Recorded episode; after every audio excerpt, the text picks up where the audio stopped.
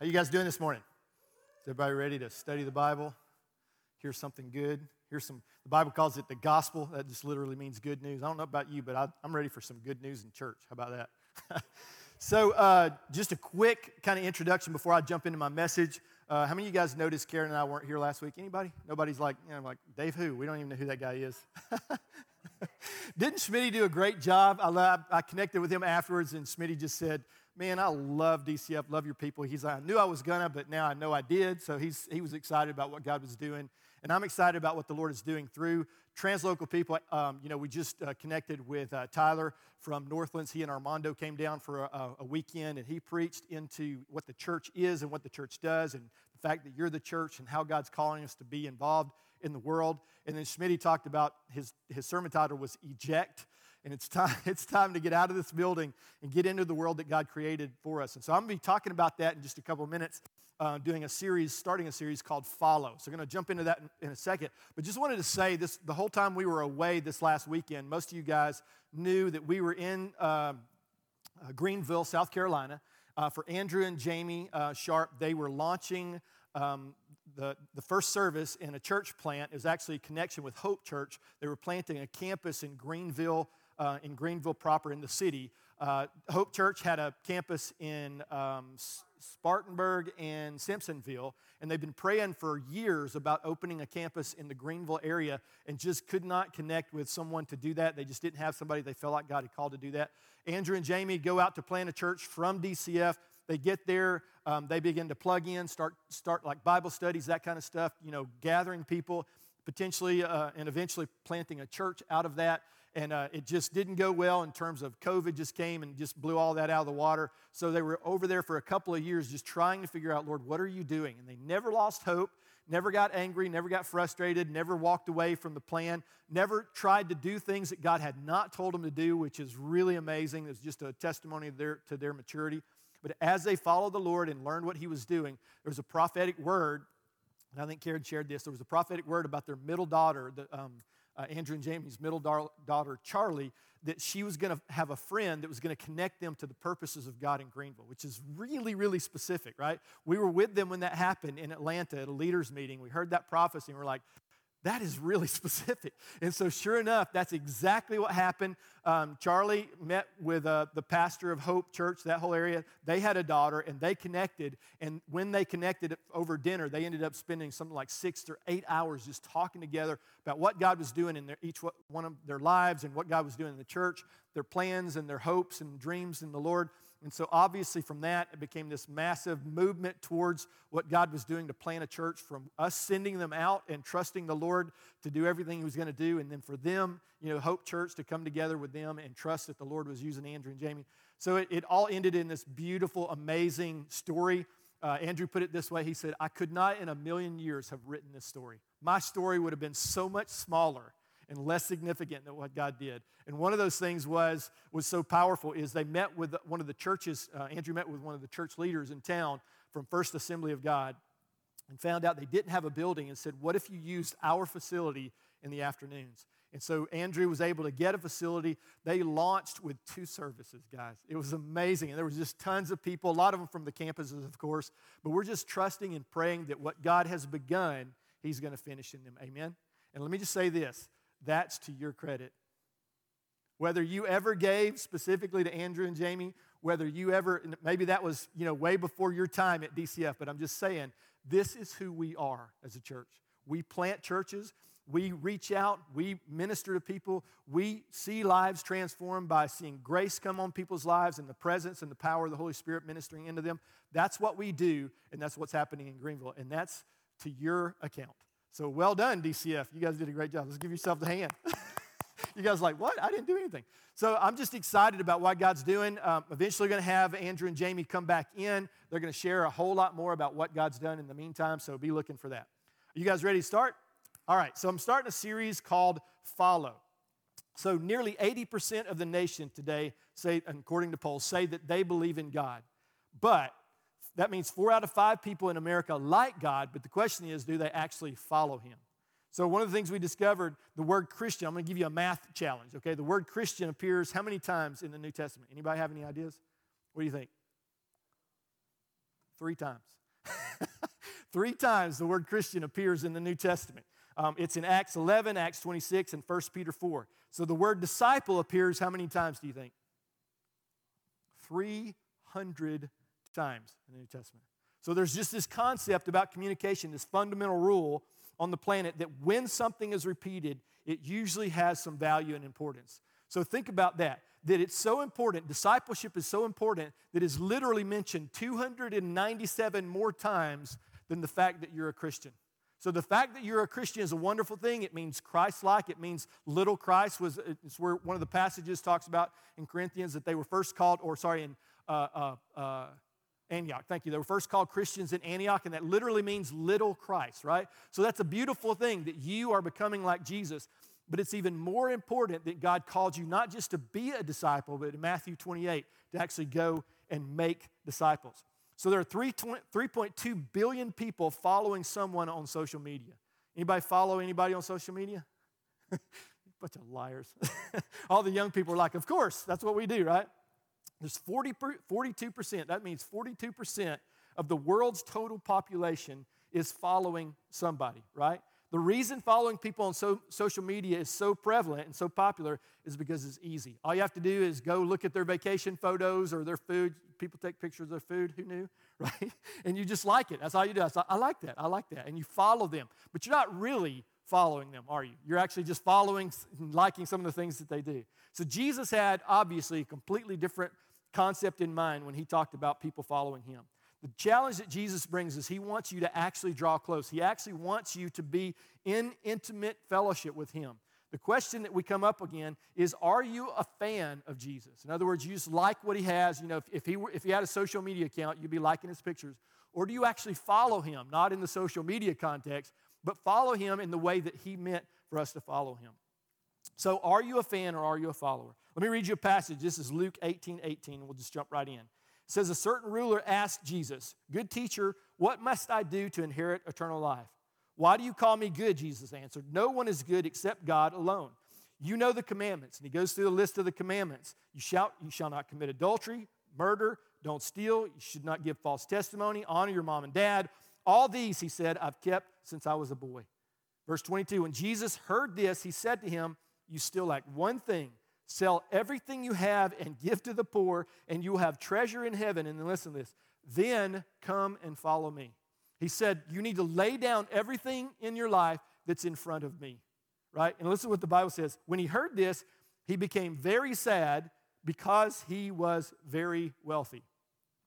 Jesus looked at him and said, how hard it is for the rich to enter the kingdom of God. Indeed, it's easier for a camel to go through the eye of a needle than for someone who is rich to enter the kingdom of God.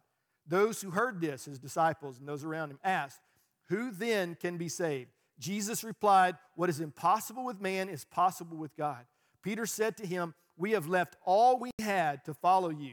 Truly I tell you, Jesus said, no one who has left home or wife or brother or sister or parents or children for the sake of the kingdom of God will fail to receive many times as much in this age and in the age to come in eternal life.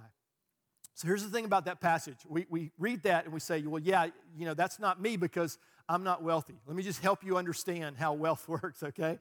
Um, we all complain about the one percent, the billionaires. You're like, you know, that nobody should have that much money, right? And there are people in Africa who would look at you and say, nobody should have that much money, right? They look at me and go, why in the world do you have two cars? I don't even have, I don't even have one car. Why do you have a house? Why do you have this? Why do you have, how do you have money? How do you, you know, rather than just eat the plain stuff that you get that you just have to eat, why are you eating fancy cheese, right?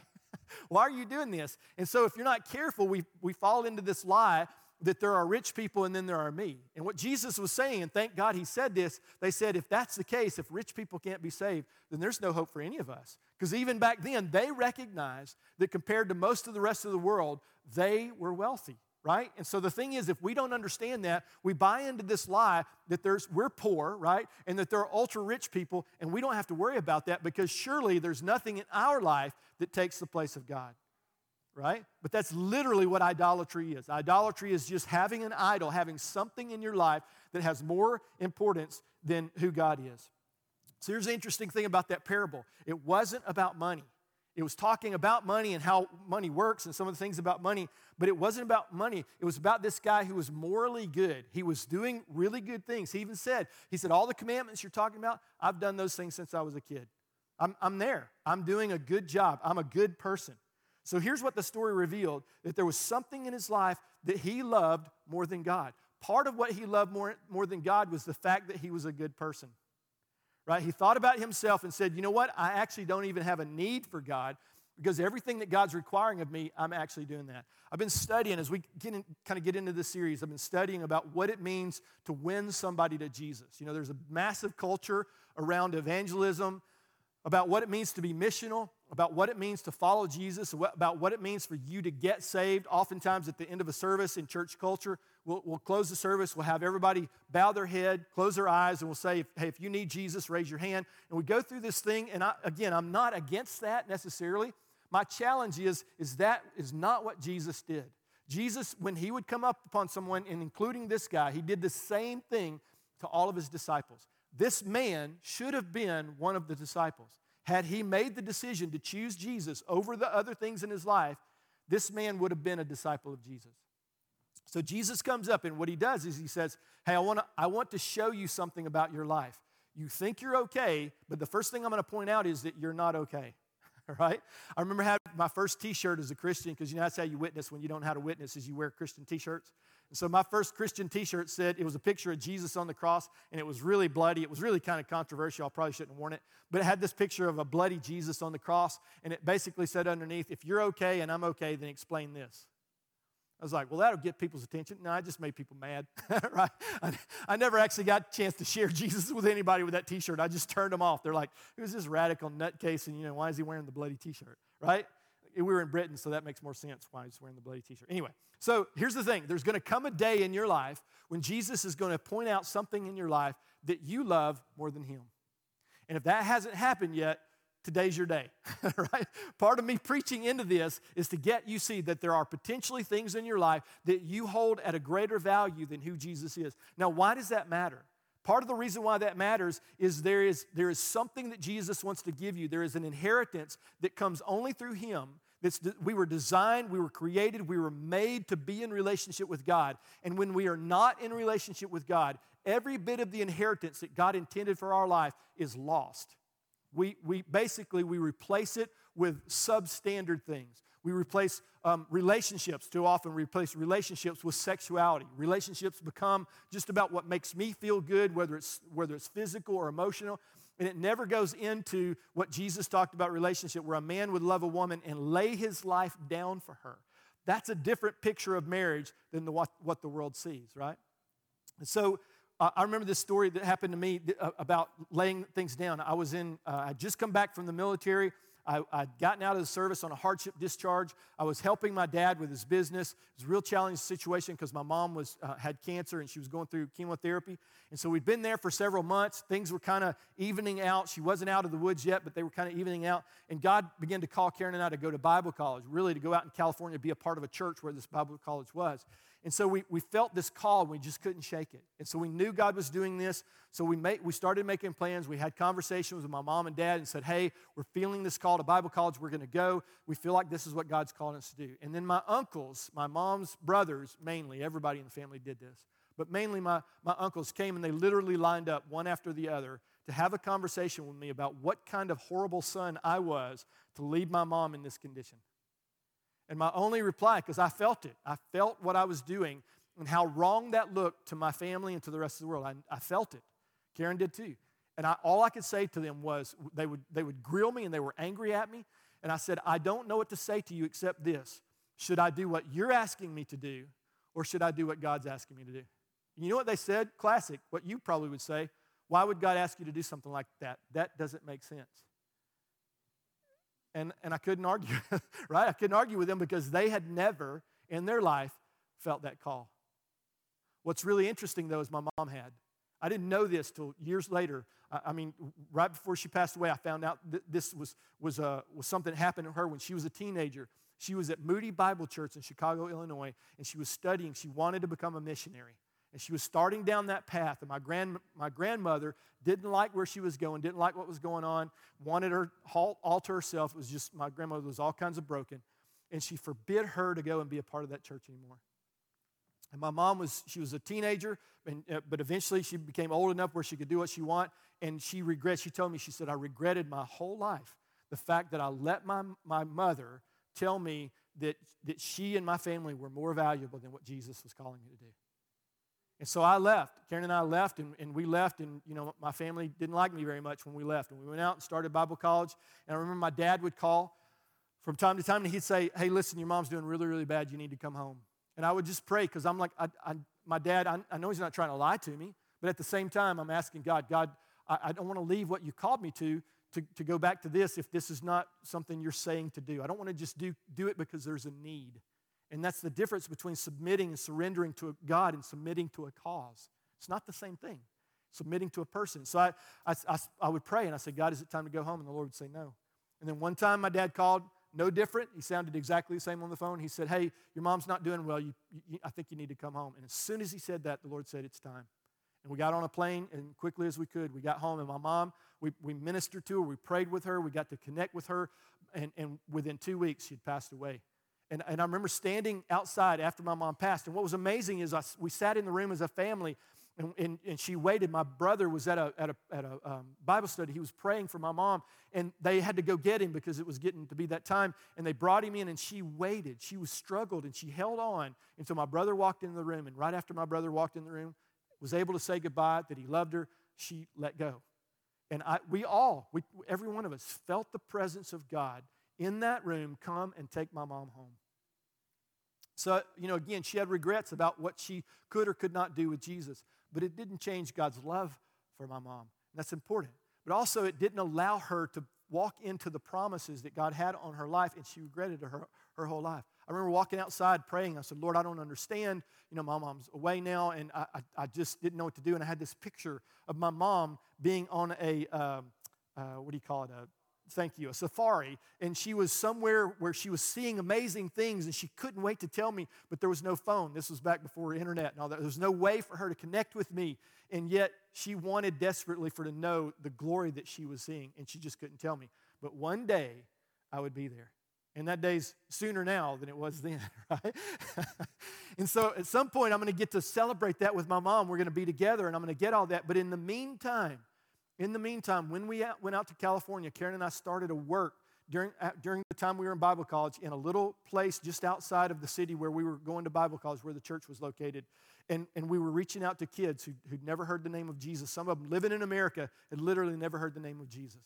And some of these kids, there was two little two little kids that got saved. One was a little, they were brother and sister, one a little boy and one a little girl, gave their life to Jesus, had an incredible encounter with God during a Sunday morning service that we were doing, just weeping, had this incredible encounter with God. Went home weeping to their mom and dad, and they said, why are you crying? And they said, because we're going to heaven and you're not, and we want you to be there with us. And it broke their mom and dad's heart, and their mom and dad came and became a part of that church, gave their life to Jesus, and before it was said and done, thirty people from that family gave their life to Jesus. And I'm just saying, when God said, I want you to go to California and go to Bible college, I didn't have any idea what that was going to look like. But I promise you, there are thirty people in heaven right now, right? That are really thankful that Karen and I heard the voice of God and we obeyed. And so there's going to time, there's going to come a time in your life, if it hasn't already, where God is going to show you there's something in your life you love more than Him. And it doesn't mean that He's going to love you any less. It just means you have to make a decision. Are you going to really follow Jesus, or are you just going to play the game that everybody plays in America? This is Matthew ten. It says, anyone who loves their father or mother more than me is not worthy of me. That's hard to hear, right? It's really hard to hear. And all really Jesus is saying is, is, is in comparison to Him. We forget this, that this is in context. He goes on. He's not saying you need to hate your mom and dad. He's just saying in comparison to what you do and your love for God has to come first. Another verse, version, it says in Luke fourteen, if anyone comes to me and does not hate father and mother, wife and children, brothers and sisters, yes, even their own life, right? He says, such a person cannot be my disciple. All he's saying is, if you if you come, this is what Dietrich Bonhoeffer, Bonhoeffer said. He's a Lutheran pastor who he, he fought against the Nazis and ended up dying in a prison, right? His life was taken. He was a martyr for Jesus. And he said, he said, Jesus bids you, when he bids you come, he bids you come and die. And the whole picture is, is laying your life down, what your version of that life looks like. And this is what we always do. We always see our version of life is so much bigger than what God is asking of us. We're saying, Lord, do you see the sacrifice? And, and God's coming back with that, that response saying, do you see what the sacrifice is going to bring? And the answer is, I don't. And that's why it's so challenging for me to bring a sacrifice to the Lord, for me to lay my life down before Jesus. It's so challenging because, like this rich young ruler, I love what I have. I love my life. Karen and I have a wonderful home. I've got a nice car. All these things I'm, I thank God for. That has not always been the case, and in the future, that may also not be the case. I don't do this because I have a nice house and a nice car. It's not what we do. Our decision to serve the Lord and to give everything that we have for him came long before we ever got good things or bad things. Paul said, I've learned to be content with, with what's great, what's amazing, what's powerful, steak, and I've also learned to be content with bologna sandwiches. Anybody ever ate bologna sandwiches? Some of you young people don't even know what I'm talking about. So your choice shows whether you are a fan or a follower when it comes to this decision. Jesus responded to Peter by letting him know that because of his surrender, God was going to multiply back to him way more than he ever surrendered. See, that's the part we forget. We do not have an eternal perspective. So we come into this and God's like, hey, I want you to, I want you to choose this. I want you to lay your life down for this. I want you to serve this. Well, if I do that, I'm, my, my family's not going to like me very much. If I do this, people are going to think I'm weird. If I do this, and we, we come up with all the excuses as to why we can't surrender. And Jesus is saying, listen, I'm not asking you to do something that I'm not going to reward you for. We forget that. We forget that it's, oh, it's all about surrender, surrender, surrender. And it is. You have to make that decision. But the inheritance that you receive because you surrender your life to his is so, so much more powerful than, than what we, you would have otherwise. We've adopted a social media gospel. We look and like, but don't commit and follow. What defines the difference between a friend and a follower of Jesus, or a fan and a follower of Jesus, is surrender.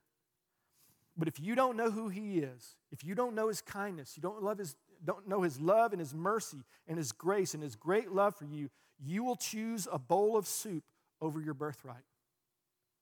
Think about that for a second. It's an incredible story from the Old Testament. You know, the brother comes in and, and he's so caught up with the now that he doesn't see an eternal perspective. And God's calling us to choose an eternal perspective. What you do here matters for eternity. It's not a small thing, what you give your life to. It's not a small thing at all. But here's the thing, grace is the prerequisite. You will not obey. Hear this, if you, just write this down if you're taking notes. You will not obey, commit, or sacrifice for what you do not know. You won't do it. If, you're, if, if Jesus is calling, you will not sacrifice to him if you don't know who this Jesus is that's calling you.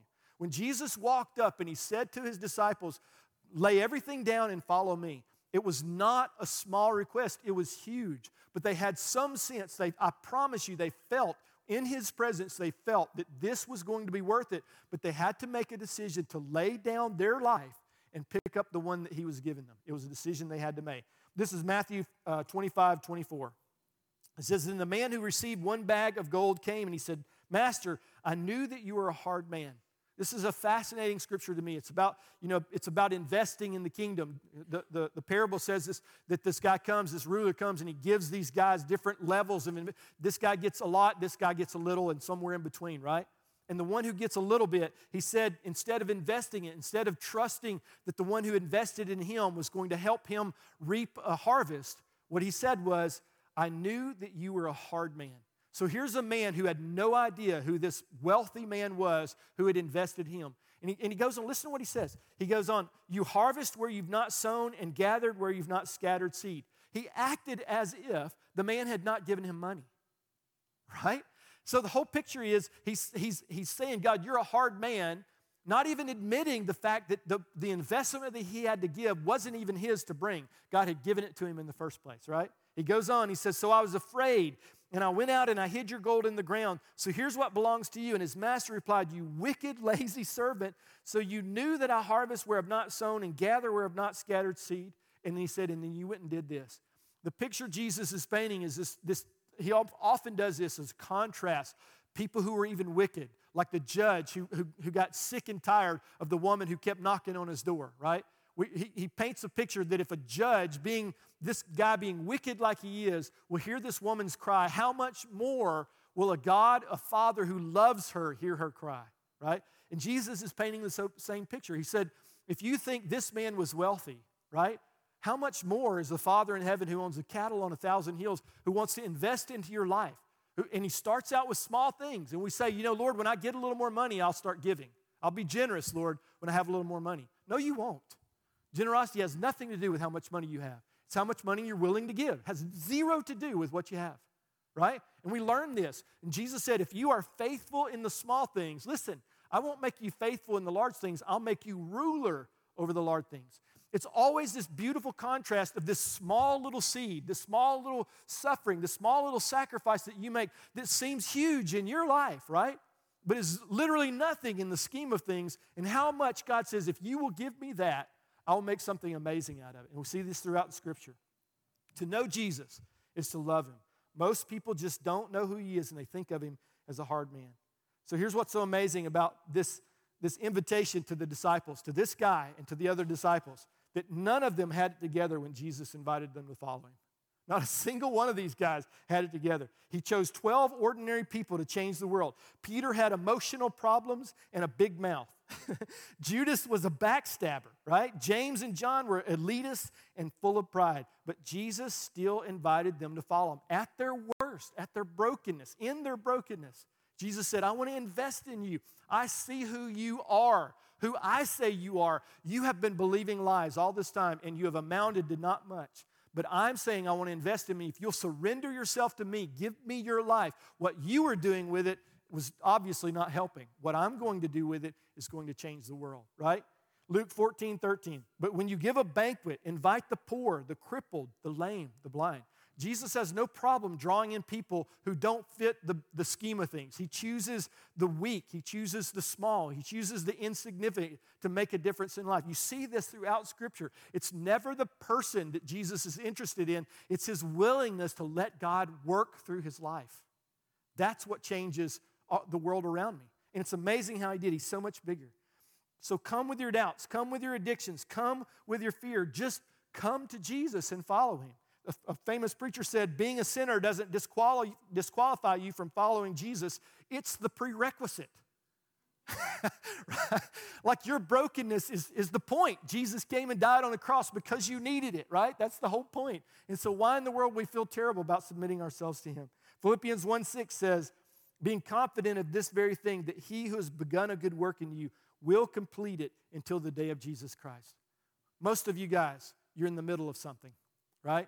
Some of you guys are just starting something. Some of us maybe are closer to the end than we would like to admit, right? At least in this world. But wherever you are in this, Jesus is working through you. We've been going now as a, you know, as a church at D C F for forty-five years. forty-five years. Someone had a dream over forty-five years ago and said, what if, you know, they tried to get plugged into another church with a bunch of seventies hippies that gave their life to Jesus, right? And for whatever reason, nobody wanted them, but Jesus wanted them, right? So here we are as a church from that, right? That's why everything's so casual at D C F, right? And then those casual people became the establishment, which is really funny, but that's another story for another day, right? But Karen and I have been here twelve years, and we've been pouring in this. We be- believe in God. We're like, God, what about the harvest? What about the harvest? And we've been diligent. You've been diligent. You've been laying your life down. We're like, Lord, we, you promise, your promise, your promise of the harvest and the promise of the harvest. While we were in Greenville, we got two words that was so specific about the harvest coming, that it's, there's going to be an explosion of growth, that we've been laying a foundation for years, and then God's going to come and he's going to honor what he put in our hearts. Right? It's not you and I doing the work of it. It's you and I submitted and surrendered to him and said, God, what is it that you're doing that we can come alongside and be a part of? If you think you have to create evangelism and, and mission and you have to go out and win the harvest, if you think that's what you've been called to, you've missed what Jesus said. Jesus said, the harvest is already full. All you have to do is connect and be part of the Lord of the harvest. Be submitted to the one who directs your path and who, who tells you which direction to go. There's a voice behind you. Go this way, go that way. The whole idea is not that we can do this in our own strength. We never could. And even if we could, what would we get if we did it? We would be proud and arrogant, and that's what you see when people do it in their own strength. So God comes and he says, I want to change you. I want to transform you. That's what our mission, our vision is all about. being transformed, by, by walking into the presence of grace and the presence of, presence of His Spirit. The presence of grace is to know how good He really is, not to be lied to anymore, that God is angry with you, that when you sin, He turns His face away from you, because that is not what the gospel teaches us. And to know the power of the Holy Spirit, that in one second, God can move by His power. He can heal. He still does that today. He can, he can set free. He can break bondages. He can break lies off people's lives in a moment's time. He can do it while we're worshiping and do it while I'm preaching. God can move in any way that He chooses fit. He wants to transform lives. He changed Mary Magdalene from demonically possessed to spirit-filled. He changed Simon Peter from being emotionally unstable to what he called a rock of faith. Imagine that. Jesus changed, changed James and John from being hot-headed to being humble. He changed doubting Thomas from a skeptic to a martyr. Michelangelo was famous for when he would sculpt images of men like David and Moses. He would cut them out of raw stone, and he would say, I don't, I don't create it. I chip away what should not be there. But what's fascinating is at some point he tried to create a statue of Matthew, and he got so frustrated and angry he quit, and he never finished the statue. Jesus is not like that. Aren't you glad that He won't quit? He'll take away the things that don't belong there. He sees who you really are. He sees your identity. He sees the mess you're in, and He knows that you are not the mess, right? That there's something beautiful that's born out of this, and He won't quit in midstream. He won't stop. He won't come, He won't stop, He won't cease from coming to you in that sweet voice and going, hey, lay this down. This is the thing that hinders you. Lay aside the sin that so easily besets you. I want to talk to you about this relationship. I want to talk to you about this endeavor with your finances. I want to talk to you about some of the stuff you're watching on T V. I want to talk to you about these relationships, whatever it might be. He's saying, I want you to lay that down, not because I'm an angry, stoic God who just wants my way. That's people. That's who people are. That's not who He is. If He asks you to lay something down, He has a purpose and a reason, and it's far greater than the thing that you're going to surrender. And that's the thing I want us to see. So here's what He does. He calls us to change, and then He changes us to call. There's this beautiful passage in Second Corinthians. Um, we call it reconciled to reconcile. Here's what God does in you. His plan in all of us this morning is to change us. He calls us to change. We, we come and we begin to follow Him. We begin to see how amazing He is. That's the way we're able to lay down the junk that's in our life, is we say, God, how silly it is, is it for me to chase after this stuff when what you're offering me is so amazing. But if you won't follow Him, if you won't get close enough, you're not going to hear that. You're not going to see who He really is. This is um, Second Corinthians five. All this is from God, who reconciled us to Himself through Christ and gave us the ministry of reconciliation. See, why are you here? Why are you here? Are you here just as an object for God to love? Yes. He created Adam and Eve, and He says, man, He loved them, and He walked with them in the cool of the day. He wants to be with them. And then the fall comes, and lostness begins to happen. People are far from God. They're far away from God. And God calls the nation of Israel. He calls Abraham, and He says, I'm going to make you a, a great people. I'm going to invest in you. I'm going to pour my life out into you. I'm going to teach you who I am. I'm going to show you who I am, and my greatness and my power and my strength and my love and my mercy and kindness, so that you can reach the peoples of the earth.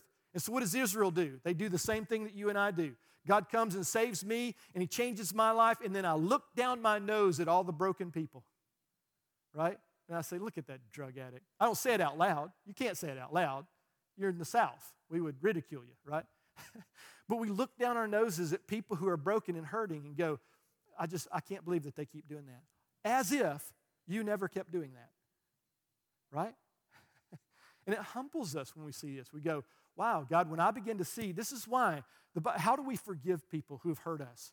The only way, this is what the Bible says, the only way you can forgive anybody else is to see how Jesus has forgiven you, to see Him accurately and what He's done on your behalf, what the cross actually did, His great love for you and rescuing you and taking you away from your selfishness and your brokenness and your sin. That's, that's the way you forgive somebody else. You say, wow, God, I look at how You've forgiven me, and it makes it easier, easier to forgive others. He goes on, he says um, that God was reconciling the world to Himself in Christ, not counting people's sins against them. See, when I understood this, I really began to understand grace, that my mission now was to not tell people they were lost. People know they're lost, most of them, right? It was to tell them, God's not counting your sin against them anymore. What? That's good news. You know what I was sharing before? I thought I was supposed to share, if you were to die right now, where would you go? And, you know, it just makes people mad. It's like that T-shirt I had. It just makes people mad. They're like, I don't know, just wherever you're not going to be. That's where I want to be, right? I don't want to be with a religious fanatic and a jerk, who, a jerk who looks down their nose at me. I don't want to. And nobody does, right? That's what we hate about religion. And that's the challenge is, is God's not called us to religion. He's called us to a relationship with him that creates a relationship with brothers who don't know him.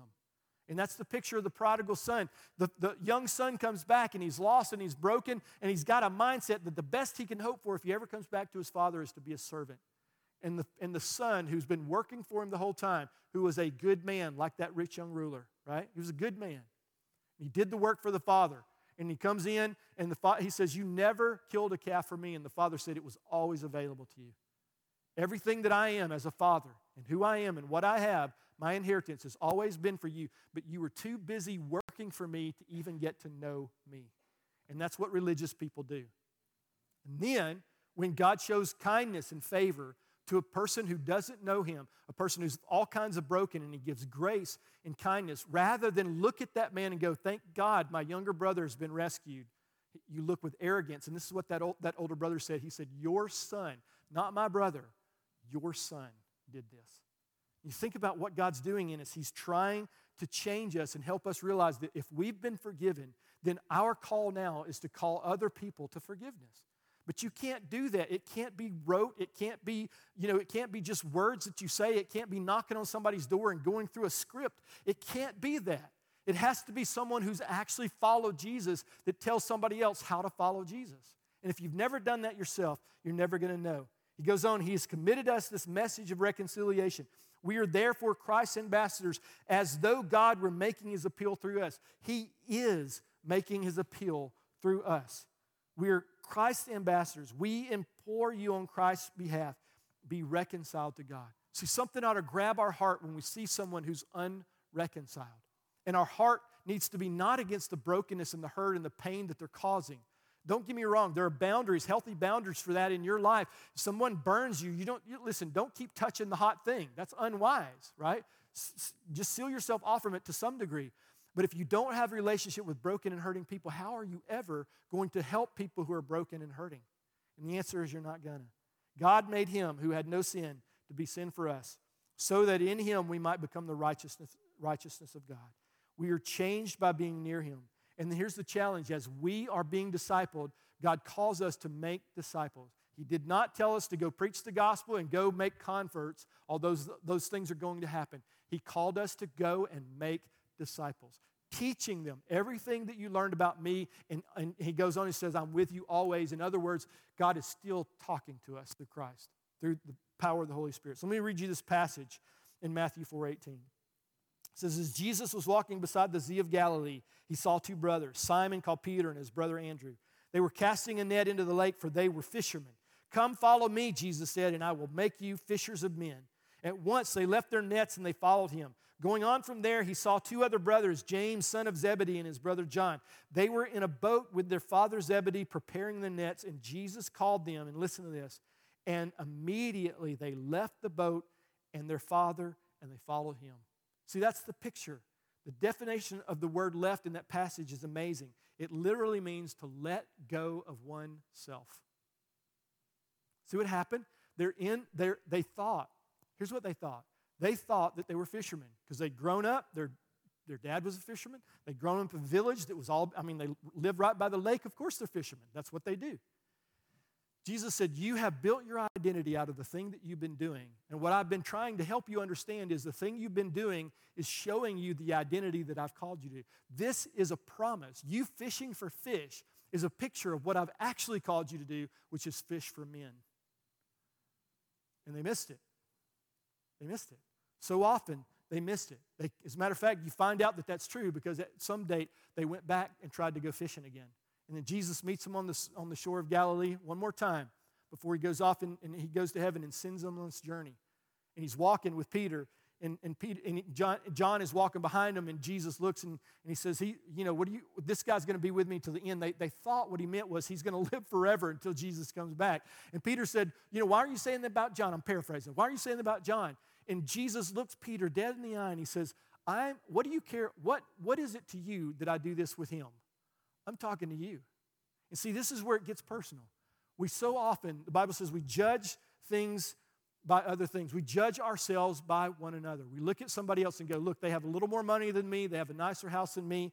Whatever this, we judge ourselves by other people around us. We've always done this. We do this with our sin. I'm not nearly as bad as that guy, so somehow that makes me better. The, the, the, the challenge to that is we don't define ourselves, right, by what anybody else has done. We define ourselves by who God says we are or are, or are not.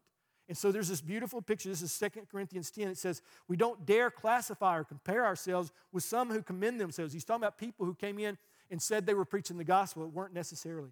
He goes, when they measure themselves by themselves and compare themselves with themselves, they're not wise. What Jesus is saying, there's, it's such a small part of your identity to compare yourself with everybody else. Let me ask you this. When someone comes to you and says something that upsets you or offends you or hurts your feelings, why does that happen? Why does that happen? When someone comes and says, you know what, you, you're, you're never going to be anything. This happens when we're kids. This is what the enemy tries to do when we're kids. He uses our parents even to do this. You're never going to amount to anything. Why does he say that? Because if, if the enemy can get us to believe a lie about ourselves when we're young, it's if, it's if we're not careful, it cements it into our identity, and we begin to believe that that's true about us. When I, I've shared this story a million times. When I was little, maybe eight or nine, on a trip with my, my mom and my aunt, she looked at my mom and she said, does he ever shut up? And my mom said, no. And I remember that because it traumatized me. I didn't know it did. But you know what it did? It spoke to my identity. It said, you know what? Talking is bad. You should never do that. But I couldn't help myself. You know why? Because God made me to talk. He made me to speak. This is part of the calling and the gifting I am. Now, don't get me wrong. If I use it in selfish ways, it's not helpful. It would have been so nice if my aunt and my mom had said that to me. Buddy, and maybe they did, but I don't remember it. They could have said, buddy, listen, I love that you like to talk. I think God made you like He made you like that. You're supposed to. But you have to learn how to not just talk about you, right? I would have said, okay, that hurts, right? But I get it. But it traumatized me. Why? Because the enemy's saying, if I could get him while he's young. And so many of you, I promise you, so many of you are dealing with the scars of your youth where the enemy came and said, I'm going to define you by something. By brokenness, I'm going to define you because your, your mom or your dad left, and so you're worth leaving. That's who you are. People leave you. And you see it, and then it becomes a self-fulfilling prophecy in your life, and you see relationships come and go. I talked to a guy the other day, and he was talking about, we, we were at the dog park, and he had this cute little dog, and it was awesome. He was trained it, and he starts telling me a story, and like, I'm, I'm not even kidding. He goes, every dog I get dies. I think maybe it's just not for me to have dogs. I'm like, dude, dogs don't live as long as we do. I'm like, you know, it's common sense, right? Of course your dog's going to die. Like, you want that to happen. I'm just telling you. I mean, it's bad. But otherwise, you're the guy who's, and, but you know what he was doing? He was defining himself as somehow I cause any good thing that comes into my life gets taken away. That is who I am. And everything inside of my heart, just, and I didn't have enough relationship to kind of, and I wanted to. But here's part of the challenge is as we build into our own lives, into the lives of others, it's not about sharing Jesus with other people, knocking on the door and go, if you were to die right now, where would you go? It's about you first, following Jesus, really following Jesus to the point where he says to you, he comes and he says, hey, this thing that you have made an idol, this thing that you have says, you even say is your identity. So often right now we see it with sexuality. Sexuality is becoming the thing that you identify with. My pronouns. You see this all over the place. My pronouns. What is that? That's an identity that God has not given you. It's stepping away from the identity that God has tried to pour into your life. And, and it doesn't matter. It can be, you know, it can be I'm a player. That's also an identity that God did not put in. Even if you're straight, it's got nothing to do with any of that. Does that have everything to do with I have taken this one small part of my humanity and I have tried to define myself by it and define the rest of the world with it? And Jesus will not have it. When we let go of our natural life, God replaces it with a supernatural one. Little did these early disciples know that laying their life down on the shores of Galilee, laying down their job as a fisherman where they could become fishers of men, that one day, those men were going to stand before kings, and they were literally going to change the world. In the book of Acts, it says of the disciples, the men who turned the world upside down have come here also. You don't say that about someone who's not surrendered their life to Christ. If we're going to make a difference in people's lives, if we're going to make a difference in our own, if we're going to have happiness and fulfillment and satisfaction in our own souls, we have to let Jesus define us. And if we let anything try to define us that Jesus hasn't defined us with, we have to cast that thing out. If he comes to you and says, you know what, you're, you're broken and you're never going to get any better, that's a lie. Jesus changes people in moments. You watch through all of his stories, all the stories of the New Testament. He would walk up on somebody and he would find the linchpin, the one thing that when he took it out, it's like Jenga. He would yank that block out and the whole lie around their lives would just come crumbling down. Not only will he do that with you, but he's going to do that through you. And that's the picture of what it means to follow. Jesus said, follow me and I will make you. See, we keep trying to become something we, that we we get it wrong. We say, you know, if I if I do all the right things, if I make changes in my life, then I can follow Jesus. And Jesus is like, you don't understand how this works. The whole idea is if you follow me, the change will come.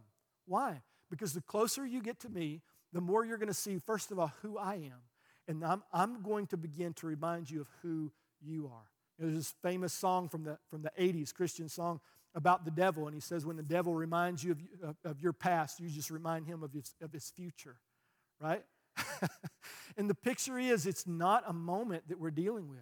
When you step back and you have a picture of eternity, it changes the way you process everything. When you see people in light of eternity, you see something differently. You see the offense that they bring means zero in the light of eternity.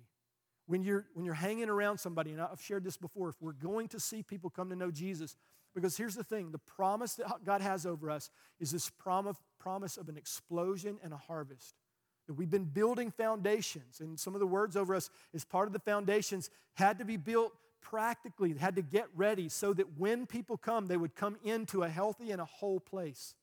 We've been doing that steadily. We've been aiming for that. We've been building according to what the, what the Lord has said. We've been very intentional about what we haven't done and what we've done.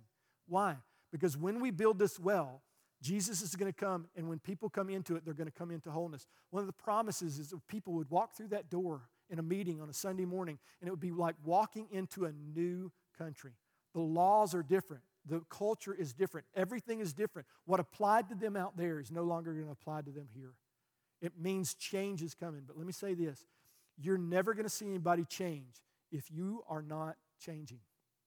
If you, you're never going to see anybody follow Jesus if you are not really following Jesus. My challenge to you is that there's got to be something more than just coming to church, reading your Bible, giving a little bit of money here and there. There's got to be something more. Jesus, when he comes, what he'll do is he will reveal your heart.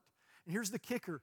He already knows your heart. God's not revealing your heart so he can know. He knows. He's revealing your heart so that you can see accurately what needs adjustment, what needs change, what needs transformation. So let me ask you this question this morning.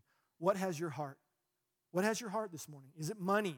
Is it the desire to have enough? Is it desire for fame? I want to, I want to be known. I want to be popular. I want people to think well of me. Is it ease? I just, I'm just tired of hard work. I'm tired of it being so hard. It's so difficult. You hear this constantly on the internet with the newer generation. It's like, I, it's hard to adult. Stop, right? Stop. The reason why it's hard being an adult is because you're an adult that's not surrendered to Jesus. Of course it's hard, right? You're living in a world that God created and you're not playing according to his rules. Why would you think it wouldn't be hard?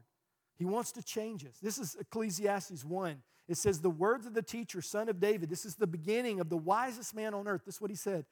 Meaningless, meaningless, says the teacher. Utterly meaningless. Everything is meaningless. You talk about a nihilist version of the world that nothing is worth living for. All I can do is just kill myself. And in the last couple of years, you've seen suicides go through the roof. Why? Because you think it wasn't worth living before. What about in COVID? Now, what about in COVID and a war? Potential World War Three where nukes are coming. Of course, people are, their hearts are going to be full of fear, right? And I'm just telling, I'm being as honest as I can about this. Not one single time since COVID came on and since any of this happened has there been fear in my heart about what's going to come.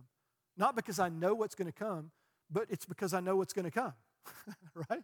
In other words, it doesn't matter whether whether COVID takes me out or whether a war takes me out or I, I, I lay down, you know, or kneel down in front of my bed at one hundred five years old and want a bunch of people to Jesus and that's when I go home or, or in my sleep, it doesn't make one single difference how that turns out. Years ago, thirty-five years ago, I knelt down in front of the Lord and I said, I've tried everything else. I may as well give you a shot. And at some point, I really meant that, and I began to follow him. People ask me sometimes, they're like, what are you going to do as culture changes and all of a sudden it becomes, you know, uh, it becomes illegal to say some of the things that you're saying from Scripture? I said, what do you mean I'm gonna, what am I going to do? I made that choice thirty-five years ago. So whether that happens or where, whether it doesn't, the Lord says for us to pray, pray for our city, pray for the nation, pray for our leaders. Why? Because it matters, right? I don't want to go through things I don't have to if God could have called me to prayer. But at the same time, when it's all said and done, my decisions have already been made. And part of my heart is, God, I want to be used more. I want to have greater impact. And part of that is there's got to be a boldness that comes, that where you're ready to say to somebody, hey, listen, I'd like to talk to you about the real thing in your life. You're not, listen, you're not going to be able to do that in an elevator, and you're not going to be able to do it on the street. People will turn you off too fast. You're going to have to build relationships with people who don't know Jesus. You're going to have to. And that means you're going to have to learn how to deal with the F word. You're going to have to learn how to deal with broken people who are completely selfish, and they're going to take advantage of you.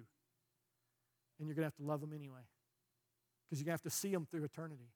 You're going to have to call them because you've been reconciled. You now get to reconcile them, call them to reconciliation. They have to make the choice. But unless we build real relationships with people who don't know Jesus, this harvest the Lord is promise, promising us is never going to come. There is a co-laboring part that you and I do that we have to do. It's our call. We have to make that choice, or the Lord will pass over us and choose another generation or another group of people. And you see that throughout the book. So we're going to be talking about this as we get into this. We're going to talk about follow, what it means to follow, to be a disciple and make disciples. And let me close with this. There's an interview I caught online um, with an actor. If I told you who he, who he was, you'd know him. But he wasn't big, and then a recent series he did, he became really, really popular, and they're going to make more series about this. Anyway, ask me later, and I'll tell you personally. But the reason I'm doing this is because he tells a little bit about himself in the interview. He said, no one told me that when I got to the top that it was going to be like this. And the guy goes, what do you mean? He goes, it's more of the same. He said, I thought when I got to the top, I would be happy, I would be fulfilled. He said, I, I just knew if I had enough money, I would be happy and I would be full, fulfilled. And he said, and I, I sat in a psychiatrist's office, and he diagnosed me as bipolar. And he said, and I screamed at him, got up and ran out, said, that's not who I am. You don't get to tell me who I am. He said, I was all kinds of broken. And he said, and I had a vision. Now, he's not a Christian, but he said, I had a vision of my kids when they were older saying to me, now, Dad, we need you. And he said, it makes me want to change, but I don't know how. And my heart breaks, because here's a man on the, he's in a moment where, as a believer, someone who has a relationship with this guy could come to him and say, I have an answer for that. Let me tell you my story and how he did that for me and how he changed me. And if you would like that, he can do the same for you. And so we're going to see people who come into our life who are very broken, because you have to make a choice that if you have been reconciled, that now you exist to reconcile others to Christ. It's why you're here. We've been, we've been blessed with amazing, the goodness of God. Our worship is amazing. The love in this community is amazing. People, anytime there's a need, the need is met. Man, this is an amazing community.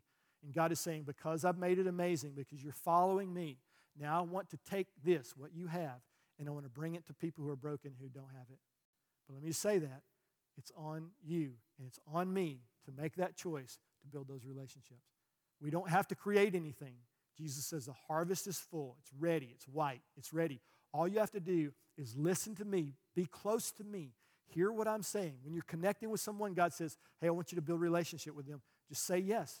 I, I know it's going to be challenging. Hold healthy boundaries for your family. Don't let them damage your kids. You understand what I'm saying. But at the same time, build a relationship with them, because you've been reconciled so that you can reconcile others. Won't you stand with me?